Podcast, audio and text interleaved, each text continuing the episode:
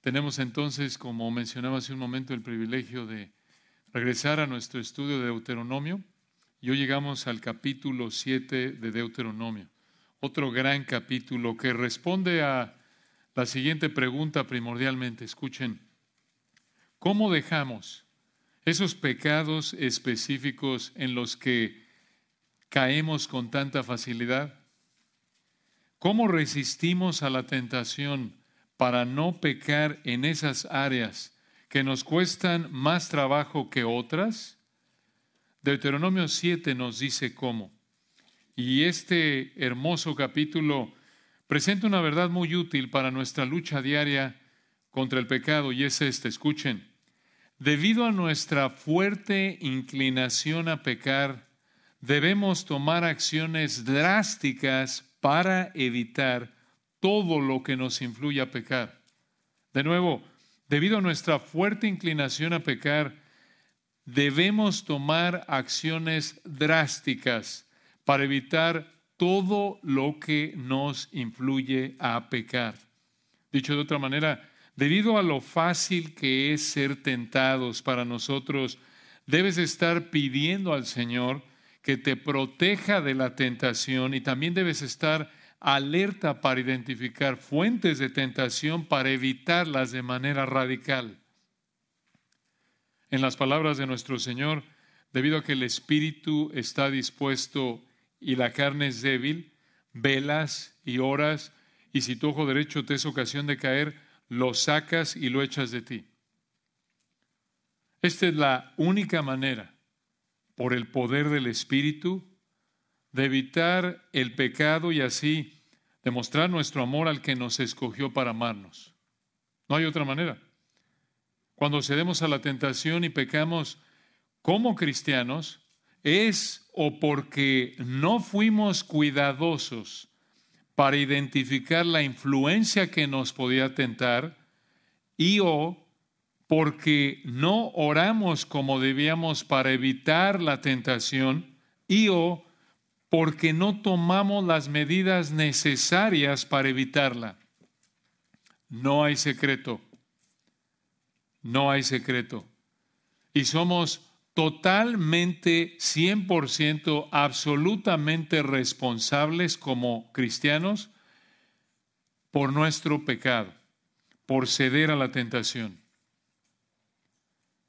Ahora recordemos que aquí en Deuteronomio Israel estaba acampando a la derecha o al este del Jordán cuando yo Deuteronomio.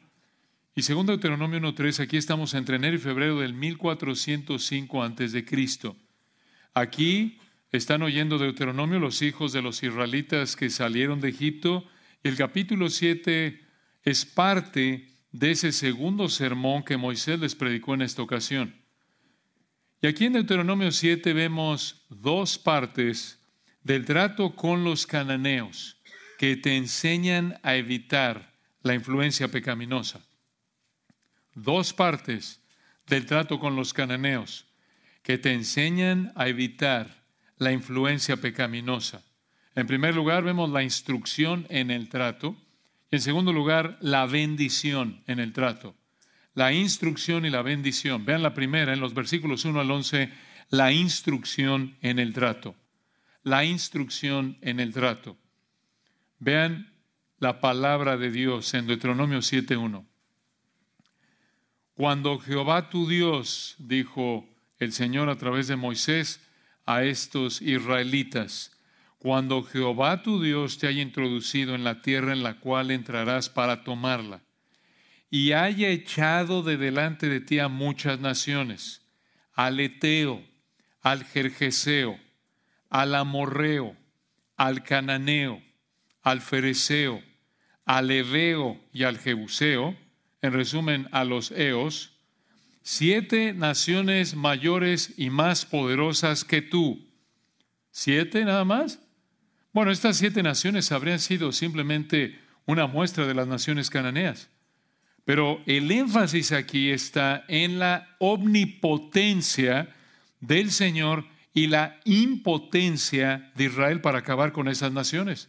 Por eso vean de nuevo el texto, versículo 1, cuando Jehová tu Dios te haya introducido, Él lo va a hacer, en la tierra en la cual entrarás, y haya echado, otra vez Jehová tu Dios lo iba a hacer de delante de ti, a muchas naciones, y aclara al final del siete, siete naciones, del final, al final del uno, perdón, siete naciones mayores y más poderosas que tú.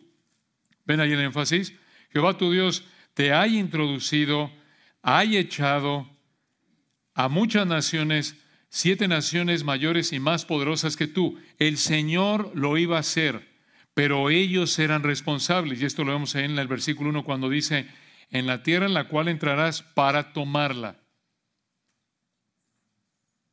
El versículo 2 muestra, observen con más detalle, la responsabilidad que tenía Israel de destruirla. Sí, dependía del Señor, sin duda. El texto es claro. Pero vean la responsabilidad que tenía Israel, versículo 2. Y Jehová tu Dios, otra vez vean el énfasis, las haya entregado delante de ti y las hayas derrotado. Vean esto, versículo 2, las destruirás del todo. No harás con ellas alianza o pacto en el hebreo, ni tendrás de ellas misericordia. En otras palabras, hermanos, tenían que exterminarlas por completo. Ni siquiera a un cananeo debían perdonarle la vida. Podrás pensar, hombre, como que se le pasó la mano al Señor, ¿no? Pobrecitos los cananeitos. No, hermanos, este fue un juicio del Señor contra estos idólatras. ¿Cómo sabemos? Porque el Señor lo había dicho siglos antes en Génesis 15, 16. Escuchen lo que el Señor le dijo a Abraham en Génesis 15, 16. Y en la cuarta generación, esto es la cuarta generación de tu descendencia, pasando el tiempo ahí en Egipto, recuerdan, le está hablando Abraham, y en la cuarta generación, en términos de nuevo de que iban a pasar varias generaciones, y en la cuarta generación, Génesis 15, 16, volverán acá, porque aún, escuchen esto, aún no ha llegado a su colmo la maldad del amorreo hasta aquí. En otras palabras, todavía se estaba llenando, por así decirlo, la copa de estos cananeos de maldad para que llegara al punto en el que cuando se derramara entonces el Señor los iba a juzgar. Y la idea aquí es en Génesis 15, 16, que el amorreo se refería de manera general a los cananeos. Génesis 15, 16 indica que debido a su pecado, los cananeos iban a ser juzgados por Dios. Y Dios, escuchen, iba a juzgar a los cananeos usando a qué nación? Israel. Israel, como lo estamos viendo en Deuteronomio 7, 1 y 2. Y lo que estamos viendo aquí no es nada nuevo, no es algo que solo pasó aquí. Aquí en Deuteronomio 7, 1 y 2 vemos a Dios juzgando a una nación impía al usar a otra nación para destruirla. Y esto lo hace a lo largo del Antiguo Testamento. Por ejemplo, el Señor usó a Siria para juzgar a Israel en Isaías 10, 5 al 12. El Señor usó a Babilonia para juzgar a Judá en Habacuc 1.6. El Señor usó a Medo-Persia para juzgar a Babilonia en Jeremías 51. Esta realidad nos recuerda, hermanos, de nuevo, que el Señor gobierna a toda nación. Él es el Altísimo. Él es el Altísimo, como lo estudiamos, recuerdan a detalle en el libro de Daniel. Entonces, aquí en Deuteronomio 7, versículo 2, el Señor les dijo, tienen que exterminar a los cananeos. Versículo 3, sigue hablando el Señor de cómo debían tratar a los cananeos una vez que el Señor los metiera a la tierra de Canaán, la tierra que les había prometido. ¿Cómo los iban a tratar? Versículo 3, y no emparentarás. En el hebreo es la idea, no te relacionarás mediante matrimonio con ellas. No darás tu hija a su hijo, ni tomarás a su hija para tu hijo. Los israelitas no debían casarse con los cananeos. Digo, si se hubiera casado un israelita con una cananea, podrías pensar, ¿acaso el israelita no podría haber contribuido a que la cananea se convirtiera en adoradora de Jehová? ¿Acaso no podrían haber empezado ahí una misión evangelística a los cananeos? Mira, tú cásate con aquella y tú, mi reina, con aquel y los conviertes. ¿Ya estuvo? No, hermanos. Versículo 3, no emparentarás con ellas, no darás tu hija a su hijo, ni tomarás a su hija para tu hijo. ¿Por qué? ¿Por qué no debían los israelitas casarse con los cananeos? Versículo 4 nos lo explica.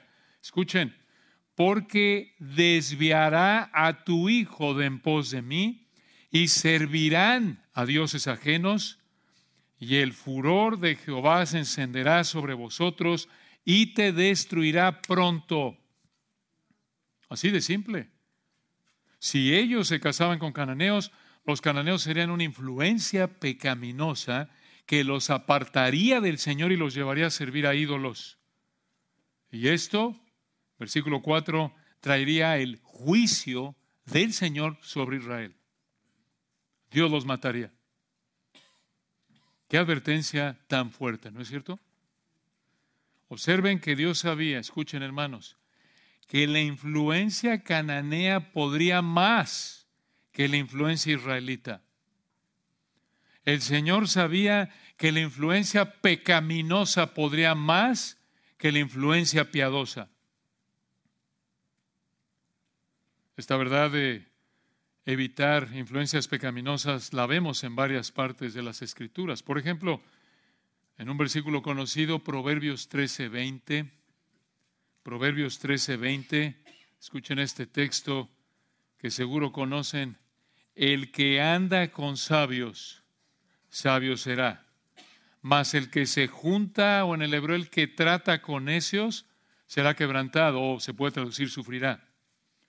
Proverbios 13:20 nos muestra la influencia de gente con la que nos asociamos, con la que convivimos. Y el principio es este en Proverbios 13:20. Normalmente si eres creyente, un sabio, un creyente obediente, te ayuda a ser como él. Y un necio, esto es un impío, te jala hacia el pecado. Lo hemos vivido todos, ¿no es cierto? Lo hemos vivido.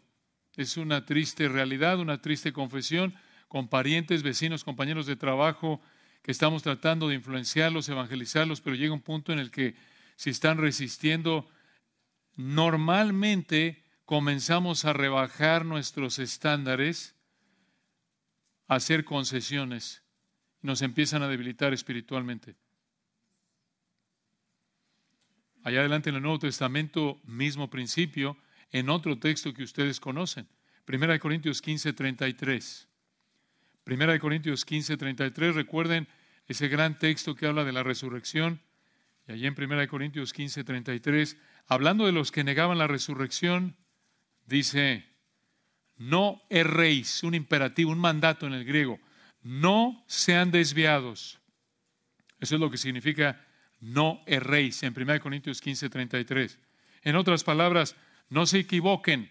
Y aquí, no se equivoquen. Es un error pensar que no exista la resurrección, es lo que está diciendo ahí Pablo. Y continúa versículo 33, escuchen. No erréis las malas conversaciones, en el griego, las malas compañías. La idea es las relaciones sociales con personas malas, concluye el versículo 33, corrompen las buenas costumbres. ¿Qué significa eso? Que la influencia de algunos ahí en Corinto había afectado negativamente la creencia en la resurrección. Observen, hermanos, un principio vital aquí en 1 Corintios 15, 33. Gente mala es una influencia para que vivas mal. Gente mala es una influencia para que vivas mal. Aquí en 1 Corintios 15, 33 vemos la influencia de la gente en una persona, así que cuidado, cuidado con lo que oyes y con la gente que estás. Escoge amistades que te ayuden a ser más obediente a Dios. Segunda de Timoteo 2:22, huye de las pasiones juveniles y sigue la justicia, la fe, la paz y el amor con los que de corazón limpio invocan al Señor. Esa es la contraparte. Hebreos 10, 24 y 25, no dejando de congregarnos como algunos tienen por costumbre. No, tenemos que congregarnos para considerarnos al amor, cómo estimularnos al amor y a las buenas obras.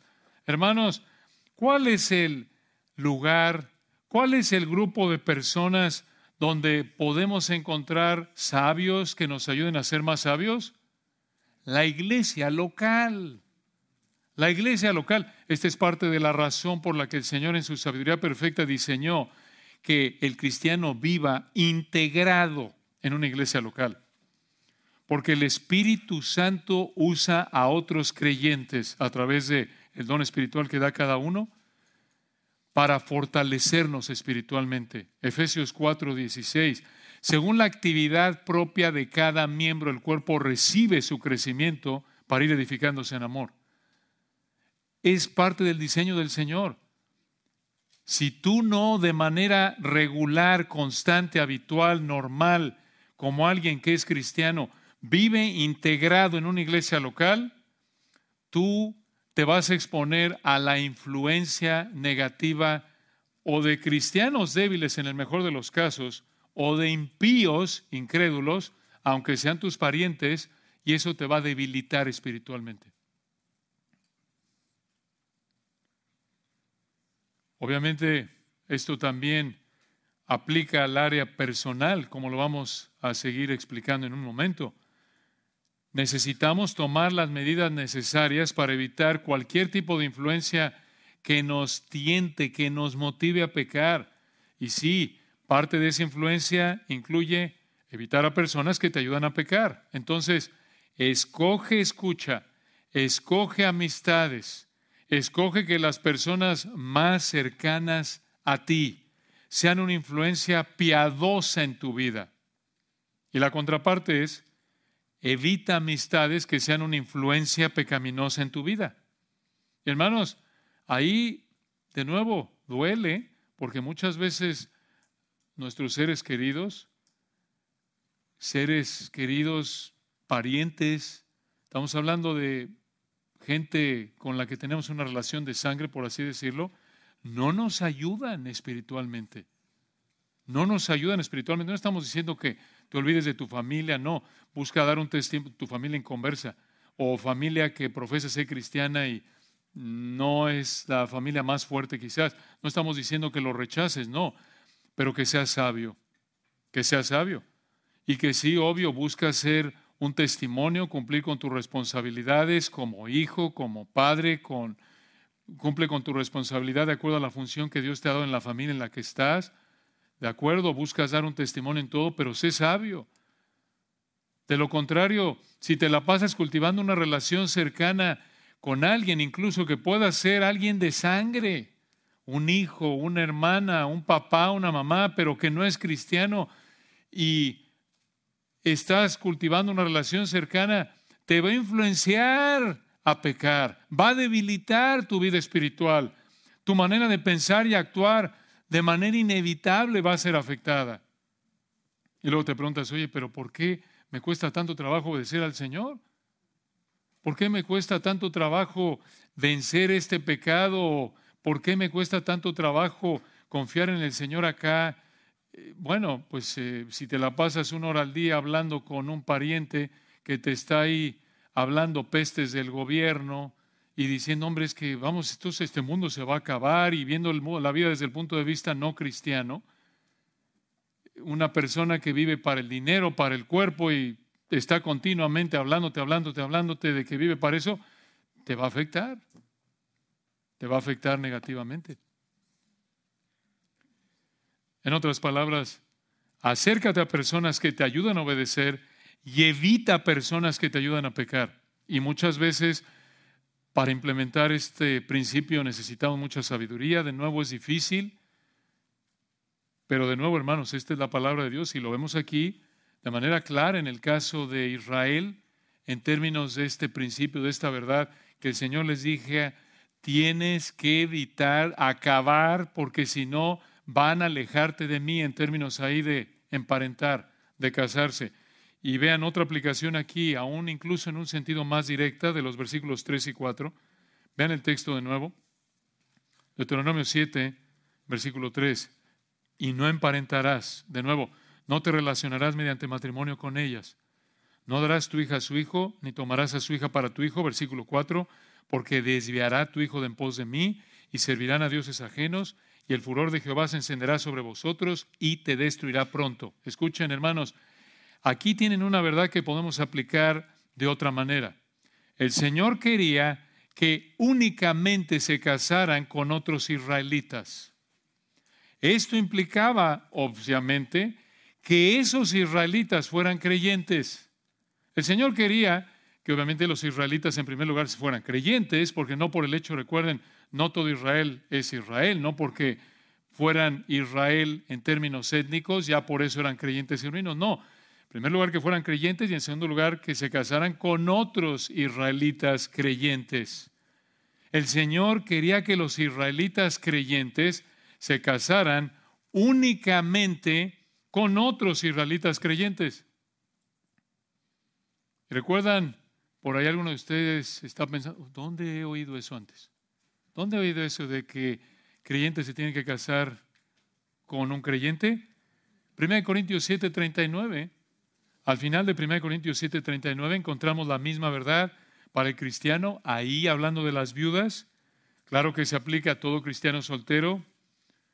¿Te quieres casar soltera? Alcen la mano. No, no es cierto, no, no alcen la mano, por favor. No, no, no, no. Es entre ustedes y el Señor. Hermano, ¿estás buscando esposa? Bueno, oremos.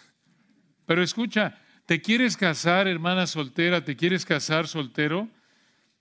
Quizás has enviudado, quizás estás en una situación en la que podrías contraer nuevas nupcias o quizás te divorciaste por lo que sea y estás en una situación en la que bíblicamente sí te podrías casar, estás libre para casarte. ¿Te quieres casar soltera? El Señor no te pone requisitos, no dice, tiene que haber sido graduado de seminario, tiene que haber estado de misionero dos años, tiene que haber construido una casa a mano pelona, o sea, sin guantes, que le toques y se sienta así como piedra esa mano, para que ver si es macho ese a ver si es hombrecito. Que te toque la mano y te sangre por los callos que tiene. No, no es Oye, cuídate, mi rey, le vas a decir ya, haz algo con tus manos. Igual para los cristianos solteros. El Señor no dice, bueno, bueno, para que te cases, cristiano soltero, que la hermana tenga dos años de experiencia mínima sirviendo en el cunero. Digo, para ver cómo maneja los bebés. No, no dice eso. Que pueda limpiar un departamento de 90 metros cuadrados en 30 minutos, con cronómetro, aspirado, trapeado, todo, desempolvado. No, no. Que haya cocinado por lo menos una vez en su vida, un pozole, un pavo y unos tamales. No, no es cierto, hermano. Solo hay un requisito. Bueno, y para los hermanos argentinos y unas buenas empanadas. Al horno y fritas. Sí, digo, por favor. No, hermanos, solo hay un requisito. 1 Corintios 7, 39. Este es el principio. Este es el requisito. Con tal que sea en el Señor con tal que sea, esa frase en griego, únicamente, solo es un marcador de límite. Hermano, te puedes casar con la que gustes con tal que sea cristiana, de acuerdo con el requisito que presenta la Biblia en términos claros.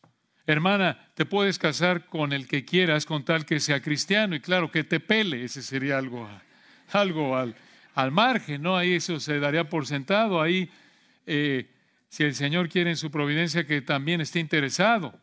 No recomendamos a matrimonios a la fuerza, ¿verdad? O te casas conmigo, chiquito.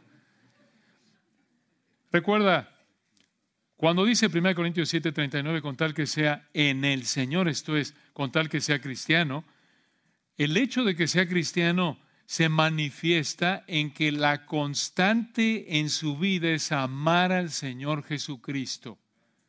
¿Cómo identificas un cristiano? ¿Cómo identificas una cristiana? Ama al Señor. El que no amare al Señor Jesucristo sea anatema. 1 Corintios 16, 22. Está condenado al infierno porque todavía no es salvo.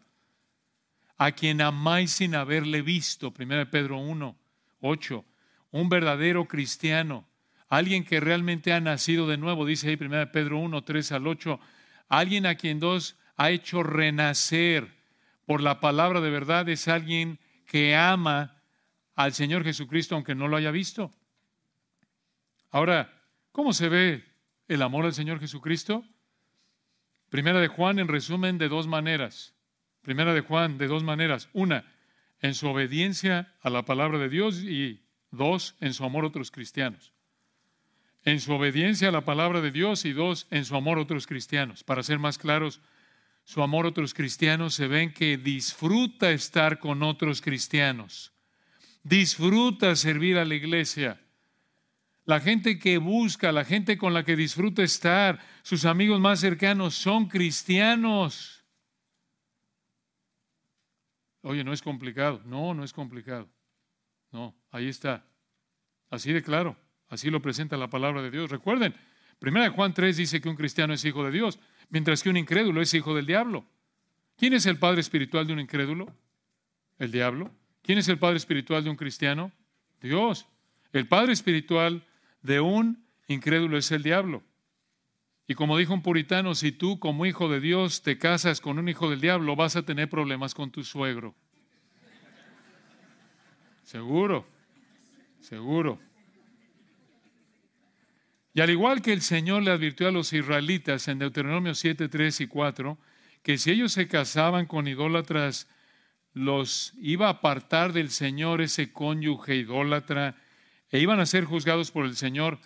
Si tú, cristiana, escucha, decides pecar y casarte con un incrédulo, si tú, cristiano, decides pecar y casarte con una incrédula, la norma bíblica es que al casarte con esa incrédula, tu esposa incrédula será una influencia que debilitará tu vida espiritual. Y obviamente te vas a exponer a la disciplina de Dios debido a tu pecado. Entonces, de regreso a Deuteronomio capítulo 7, versículo 5, para evitar el juicio de Dios por la idolatría, debían destruir a los cananeos junto con sus artículos idólatras. Versículo 5, véanlo. Mas así habéis de hacer con ellos. Vean el contraste. En lugar de casarse con ellos, en lugar de emparentar con ellos. Versículo 5, así habéis de hacer con ellos. Sus altares destruiréis y quebraréis sus estatuas y destruiréis sus imágenes de acera y quemaréis sus esculturas en el fuego. Vean ustedes, hermanos, que no solo tenían que, versículo 2, acabar con ellas sin misericordia, sino también, versículo 5, acabar con sus altares y sus estatuas y sus esculturas. Aquí en el versículo 5, sus estatuas representaban el lado masculino de la fertilidad en esas religiones falsas y las imágenes de hacer el femenino y la adoración a estos dioses falsos incluía prostitución e inmoralidad. Era un desastre de pecado sexual. Era un desastre. Y versículo 6, aquí viene la razón por la que debían acabar con la idolatría de los cananeos. Versículo 6, porque tú, hablándole Israel, porque tú eres pueblo santo, quiere decir apartado para Jehová tu Dios. Jehová tu Dios, hablándole Israel, te ha escogido para hacerle un pueblo especial. La idea ahí es de propiedad personal de Dios. Versículo 6, escuchen, más que todos los pueblos que están sobre la tierra. ¡Qué privilegio! ¿Por qué? ¿Por qué escogió Dios a Israel para que fuera su pueblo? ¿Acaso había algo superior? ¿Acaso había algo especial en ellos que hizo que Dios los escogiera? Los versículos 7 y 8 nos dan la respuesta. Observen. No por ser vosotros más que todos los pueblos os ha querido Jehová y os ha escogido, pues vosotros erais el más insignificante de todos los pueblos sino, versículo 8, por cuanto Jehová os amó y quiso guardar el juramento que juró a vuestros padres. Os ha sacado Jehová con mano poderosa y os ha rescatado de servidumbre, esto es esclavitud, de la mano de Faraón, rey de Egipto. ¿Qué es esto? Dios no los escogió porque había algo en Israel que los hacía superiores al resto de las naciones. De hecho, Versículo 7, eran la nación más insignificante de todas, la nación pulgarcito, por así decirlo. Dios los escogió, dice el texto, versículo 8, porque quiso amarlos y porque estableció un pacto con Abraham, Isaac y Jacob. Y versículo 9, vean a dónde ve el Señor con esto. Deuteronomio 7, 9, conoce pues, esto es a la luz de que Dios te escogió, no porque eras superior a las demás naciones, sino porque te amó, quiso guardar el juramento que juró a tus padres. A la luz de eso, versículo 9, conoce pues que Jehová tu Dios es Dios, Dios fiel, que guarde el pacto y la misericordia a los que le aman y guardan sus mandamientos hasta mil generaciones. Versículo 10, recuerdan, esto lo vimos en los diez mandamientos. Y versículo 10, y que da el pago en persona al que le aborrece, destruyéndolo, y no se demora con el que le odia, en persona le daré el pago. Esto apunta a que el Señor juzgaría a los que pecaran. Y vean ustedes aquí, ¿por qué dijo esto el Señor? Como Dios, versículos 9 y 10, como Dios, escucha, como Dios muestra misericordia al que le obedece y juzga al que le desobedece, aquí viene la exhortación, versículo 11. Guarda, por tanto, los mandamientos, estatutos y decretos que yo te mando hoy que cumplas. En otras palabras, corresponde Israel, corresponde al amor que tu Dios fiel te ha demostrado. ¿Cómo? Al demostrarle tu amor, al obedecerlo y destruir a los cananeos junto con su idolatría para que no te destruya a ti por demostrarle odio al desobedecer sus mandamientos. Bastante claro, ¿no es cierto? Esto fue lo que les dijo. Una manera de aplicar este pasaje a nosotros es esta. Dios escogió a Israel de manera unilateral, incondicional, en su gracia soberana, esto es sin que lo merecieran, porque simplemente Él quiso hacerlo sin importar lo que Israel era o hiciera. Escuchen hermanos, así escoge el Señor al que salva. Así lo reitera el Nuevo Testamento. Como cristianos, si eres salvo o si alguien llega a ser salvo, aunque no lo sea en este momento, es porque Dios también nos escogió para salvarnos de manera unilateral de manera incondicional en su gracia soberana, sin importar lo que éramos o hiciéramos.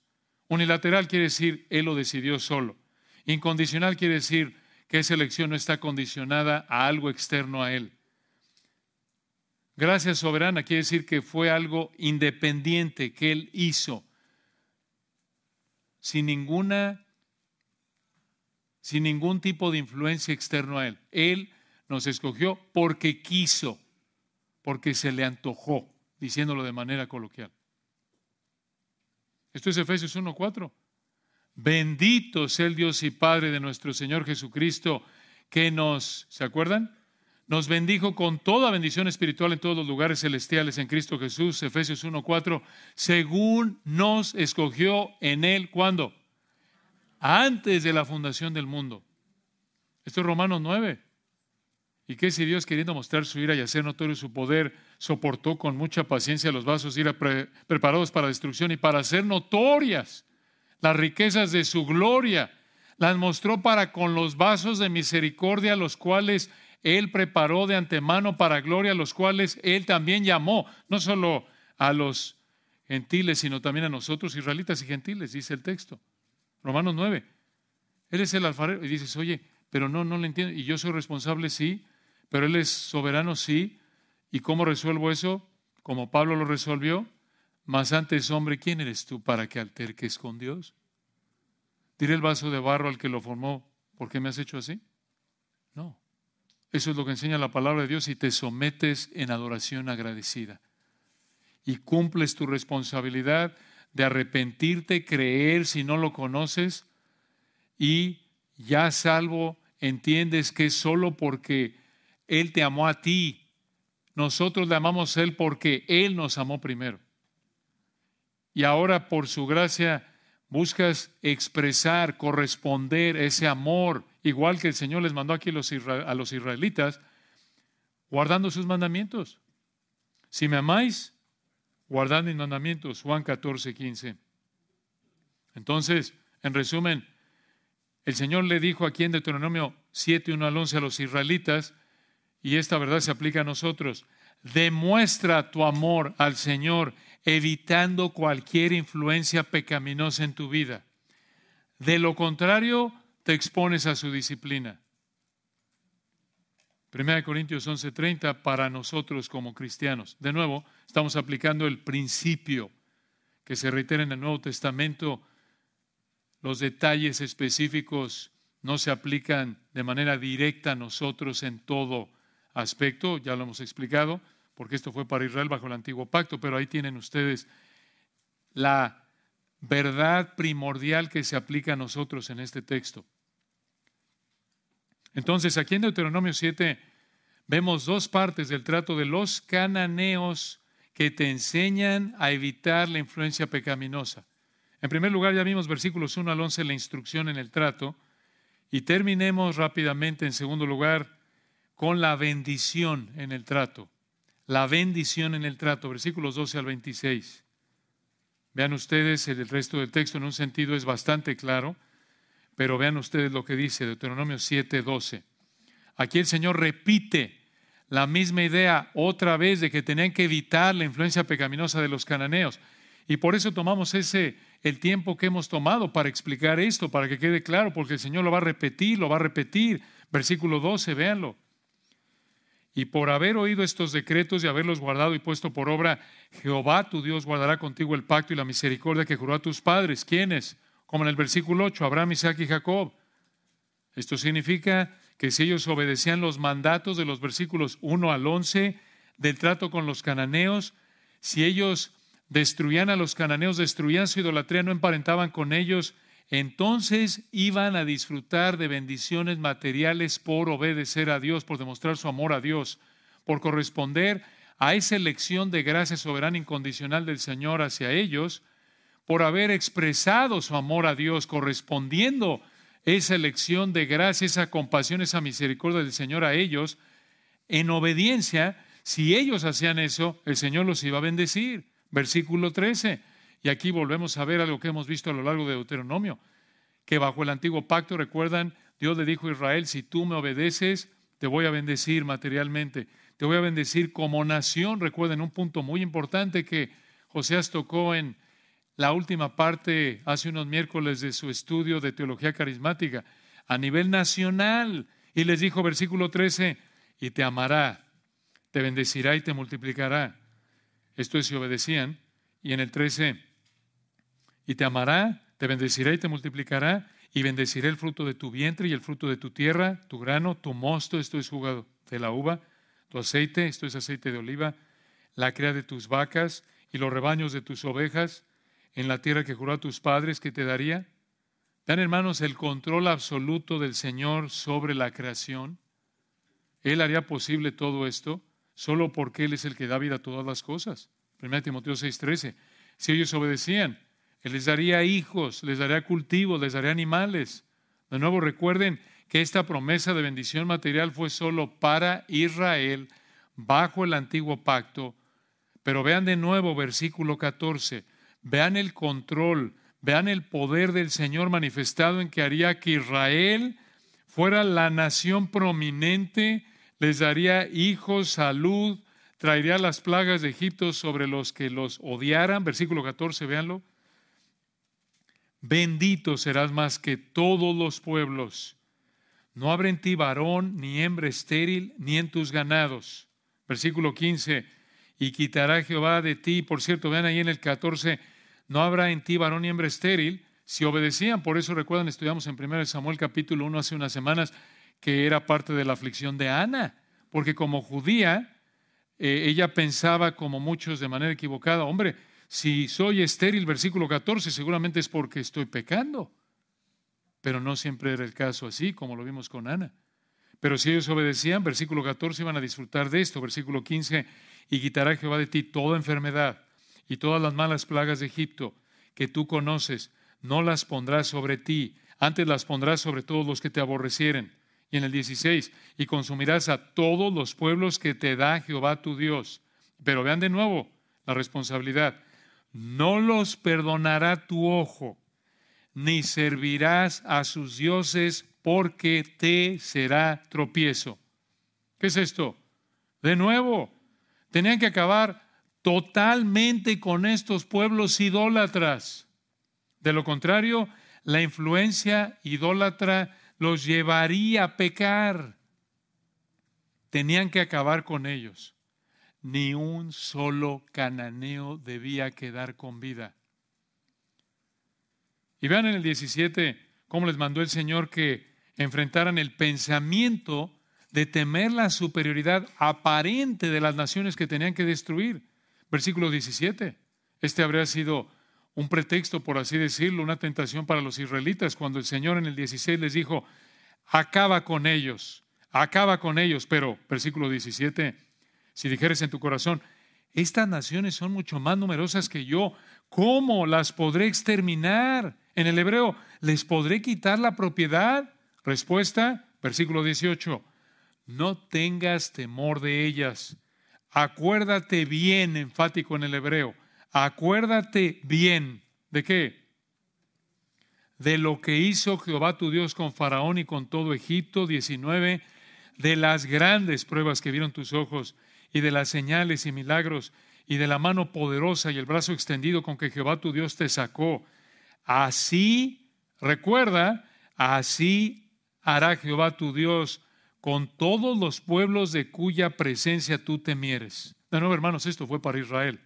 Pero aquí hay un principio hermoso para nosotros. Escuchen, recordar cómo el Señor nos ha fortalecido para obedecerlo en el pasado, nos fortalece para obedecerlo en el presente.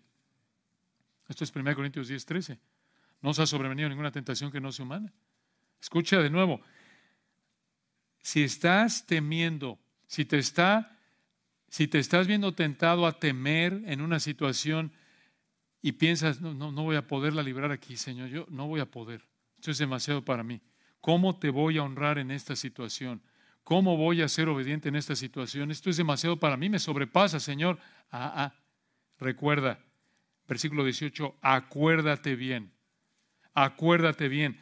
Recuerda cómo el Señor te ha fortalecido para obedecerlo en el pasado, cómo te ha dado su gracia para serle fiel en el pasado, porque así te va a fortalecer en el presente y en toda situación en la que te coloque. Versículo 20, vean, el Señor iba a cuidar de ellos.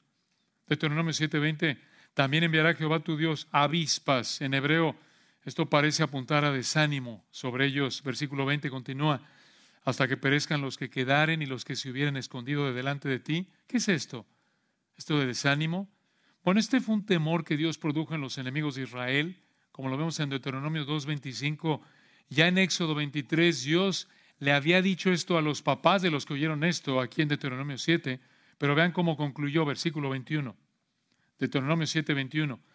No desmayes delante de ellos y escuchen esto, porque Jehová tu Dios está en medio de ti, Dios grande y temible. Vean qué ánimo y vean la sabiduría y la compasión del Señor, versículo 22.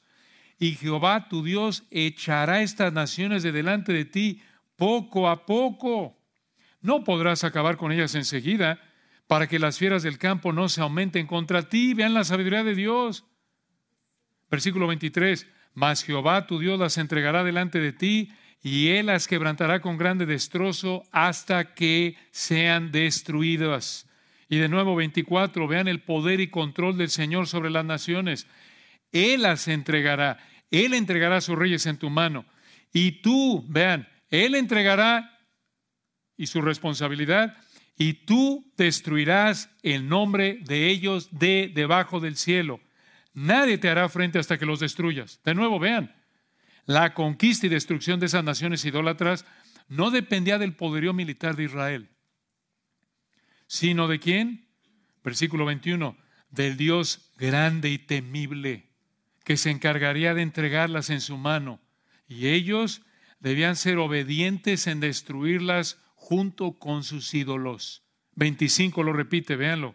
Vean cómo termina el capítulo Deuteronomio 7:25, las esculturas de sus dioses quemarás en el fuego, no codiciarás plata ni oro de ellas para tomarlo para ti, para que no tropieces en ello, les vuelve a decir, pues es abominación a Jehová tu Dios. En el 26, y no traerás cosa abominable a tu casa, para que no seas anatema. Y otra vez escuchen esto, enfático en el hebreo, del todo la aborrecerás y la abominarás, porque es anatema, quiere decir dedicado a destrucción. Debían destruirlas. De nuevo, vean hermanos, la repetición. Vean el Espíritu Santo lo que enfatizó aquí, versículos 1 al 4, versículo 16, otra vez aquí en el 25 y 26, y todo lo demás prácticamente gira en torno a esta idea. ¿Qué, qué es lo que dicen? Deuteronomio 7, 1 al 4, 16 y 25 y 26. Israel, acaba con toda la idolatría para que no te influencie a pecar. Acaba con los idólatras. Acaba con toda escultura idólatra para que no te influencie a pecar. ¿Por qué repetir esto tantas veces? ¿Por qué? Porque la idolatría era muy deseable, muy deseable para la carne. La idolatría era muy tentadora para los deseos pecaminosos de los israelitas. ¿Por qué? Digo, no nos no se nos hace tentadora a la mayoría de nosotros probablemente adorar una estatua. Digo, nosotros no pasamos junto a un altar católico y decimos, agárrenme porque me urge adorrillarme ante esa estatua. Agárrame, por favor, que no aguanto. No. Pero miren, hermanos, aunque esa manifestación de idolatría no sea muy atractiva para nosotros, lo era para ellos. ¿Por qué? Porque la idolatría en esa época era atractiva de nuevo para los deseos pecaminosos de cualquier ser humano. Por ejemplo, lo vemos en Éxodo capítulo 32, números 25, por ejemplo, cuando alguien adoraba ídolos, se entregaban a pecar sexualmente, se emborrachaban, comían. Y de nuevo, el Señor sabía que la idolatría era muy atractiva para los deseos pecaminosos de Israel y por eso tenían que destruir toda fuente de tentación idólatra. Miren, hermanos, para entender mejor por qué era tan atractivo para ellos la idolatría, Piensa por qué es tan atractivo para nosotros otras formas de idolatría en nuestra época. ¿Cómo cuáles, dices tú? Pensar y actuar como el mundo. Vivir para lo que el mundo vive. Es atractivo para nuestros deseos pecaminosos pensar y vivir como el mundo en muchas áreas, ¿no es cierto? Y al igual que los israelitas, el Señor sabe esto y por eso nos manda evitar y evitar el pensar y vivir como el mundo en ideas no bíblicas. Por eso dice, no améis el mundo ni las cosas que hay en el mundo, ¿recuerdan? 1 Juan 2, 15 al 17. Tenemos que Romanos 12, 2, ser transformados por medio de la renovación de vuestro entendimiento. Tenemos que cambiar nuestra manera de ver la vida, de pensar a través del estudio y sumisión a las escrituras por el poder del Espíritu. Piénsalo, para que podamos entender mejor ¿Por qué habrá sido tan difícil para el, israelita resistir a la idolatría? ¿Por qué el Señor tuvo que repetir esto tantas veces de que acabaran con todo? ¿Por qué era una, una tentación tan fuerte para los israelitas la idolatría? Igual que para nosotros, piénsalo. Para nosotros puede ser muy tentador creer ideas no bíblicas, por ejemplo, de que el dinero es lo más importante en la vida. O un patrimonio es el mejor regalo que le puedes dar a tu familia. O también es muy tentador pensar la mentira de que la salud es lo más importante en la vida. U otra muy popular, que la vida física de la mano con la salud es más importante que la vida espiritual. O una clásica, la educación es el mejor regalo que le puedes dejar a tus hijos. O la mentira de que pecas porque eres una víctima de lo que alguien te hizo y por eso no eres responsable por tu pecado y muchas otras mentiras del mundo. ¿Quieren una muy popular? ¿De cómo la idolatría es tan deseable? ¿Qué tal el ídolo de muchos llamado Estados Unidos? Ese Dios con D minúscula, ese ídolo llamado Estados Unidos, por el que tanto se juega en la vida y hasta entregan la vida muriendo en una caravana, en un desierto, un río, un tráiler, destrozando su vida y la de sus familias para llegar a vivir Estados Unidos. Ahí está uno de los ídolos más grandes de nuestra época. Y en ese sentido, hermanos, somos como los israelitas. Esto nos ayuda a entender mejor por qué en Deuteronomio 7 el Señor les dijo, destruyan todo, absolutamente todo.